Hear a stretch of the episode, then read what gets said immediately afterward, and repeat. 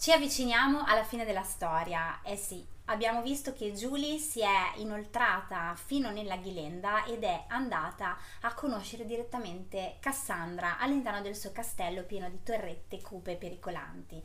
Sicuramente ci avviciniamo al finale, iniziamo oggi a leggere il quindicesimo capitolo, quindi abbiamo ancora 5 step prima di arrivare alla fine di questa storia, ma ci tengo a ringraziare veramente tutte quelle persone che in questo periodo di quarantena in cui abbiamo vissuto un momento così particolare e lo stiamo ancora vivendo e dovremo far tesoro delle nuove abitudini perché sicuramente purtroppo potrebbe durare ancora a lungo eh, ma voglio ringraziare seriamente tutte quelle persone che hanno apprezzato questa lettura, che mi hanno scritto messaggi meravigliosi eh, e che sono riuscite a vivere insieme a Julie la loro avventura, perché questo è stato anche il senso con cui io ho scritto questa storia, eh, vivere qualche cosa perché ci possa scuotere, perché ci possa portare a dei risultati e qualcuno di voi ha risolto delle situazioni anche grazie ad alcune parole che sono state scritte in questo libro e questo per me è fonte di immensa gioia. Tra l'altro, grazie a voi ho fatto una scelta che vi comunicherò al termine di tutta la lettura eh, del libro e di questo devo immensamente ringraziarvi anche se ancora non posso dirvi che cos'è ma perché sono tanti anni che avevo nel cassetto questa decisione, ma forse non avevo la forza di prenderla e grazie a voi, grazie a questo periodo terribile, paradossale, alla fine ehm, ho scelto di, di, farlo e quindi vi racconterò presto.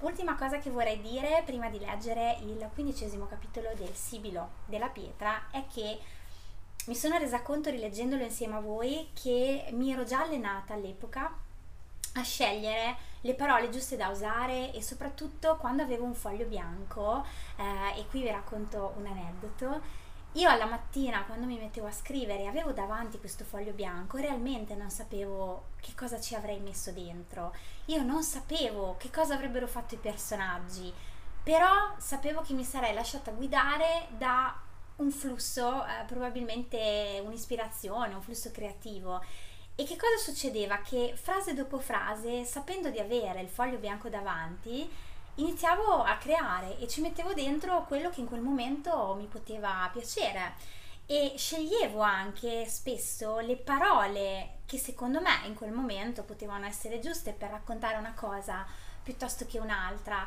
e mi sono accorta che poi mi sono portata dietro per tutta la vita questo concetto del foglio bianco, tant'è che nel 2006 eh, ho avuto un'idea con eh, persone con cui in quel momento vivevo e collaboravo eh, ed è stata quella di creare un portale, un portale che poi vinse dei premi eh, all'epoca come innovazione eccetera e questo portale si chiamava The Page Off e il nome di The Page Off, che è stato il mio primo marchio, tra l'altro all'epoca il primo marchio registrato della mia vita e soprattutto la mia più grande palestra di lavoro, dove io ho imparato tutto o buona parte di quello che oggi applico e sperimento nella mia attività come consulente di comunicazione, nasceva The Page Off da questo foglio bianco, la pagina di e dentro ci si va a mettere qualsiasi cosa, quello che vogliamo questo è esattamente quello che io provo ogni giorno quando mi trovo davanti a un progetto di comunicazione, di marketing, di branding o di personal branding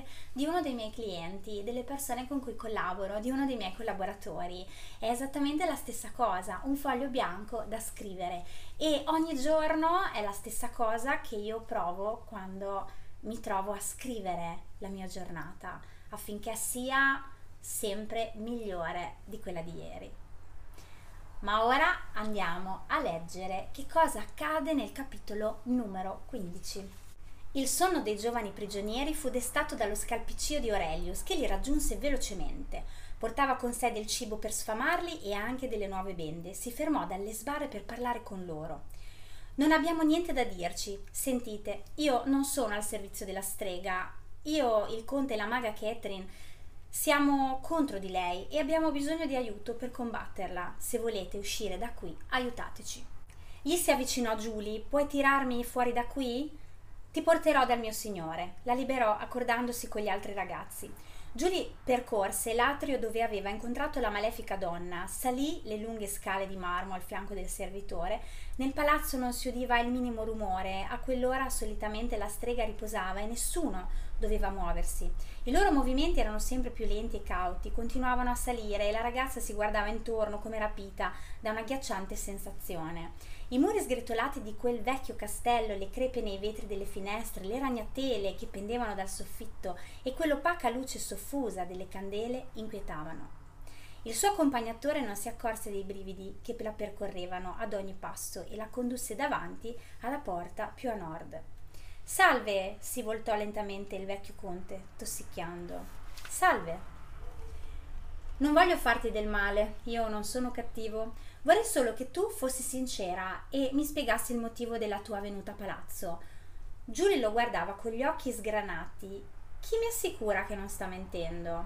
Non hai molta scelta. Se ti fidi, forse sconfiggeremo la perfida padrona di questo castello, altrimenti non so come andrà a finire.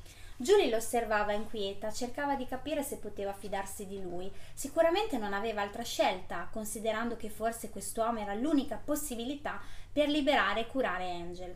Poteva anche essere l'unico appiglio per raggiungere e sconfiggere la strega. Ma Julie pensava anche a quel canto ansioso che vibrava nell'aria. C'erano ancora molti misteri da risolvere e pareva che quello fosse il posto giusto per svelarli.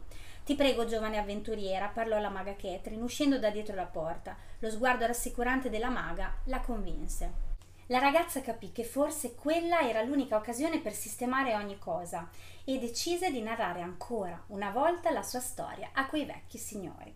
Parlarono a lungo mentre la maga consultava libri e vecchie carte di magia. Trovò quel che cercava in un antico libro di sortilegi. In una pagina strappata era scritto a grandi caratteri che la strega avrebbe perso ogni potere soltanto bevendo una pozione magica durante il canto soave della semplicità. Ma le parole del libro erano chiare, solo una persona era a conoscenza dei tre ingredienti che avrebbero fatto nascere l'amore nel cuore della malefica signora delle tenebre. Solo una giovane avventuriera, ignara delle sue capacità, potrà ricordare la formula per placare il canto della disperazione. Solo colei che crede nei sogni e nella loro potenza potrà sconfiggere il male che risiede nel cuore dei malvagi. Giulia restò sorpresa, ancora una volta c'erano riferimenti che pareva la riguardassero. Possibile che anche quel libro di magia parlasse di lei? Credo proprio che sia così. Tu sola puoi aiutarci. La maga Catherine la guardava cercando di infonderle tutta la forza necessaria. Il libro parla di un canto, il canto della semplicità. Potrebbe essere il suono che ho seguito fin qui. Ora i conti tornavano per la ragazza, cominciava a capire come tutto quanto fosse collegato.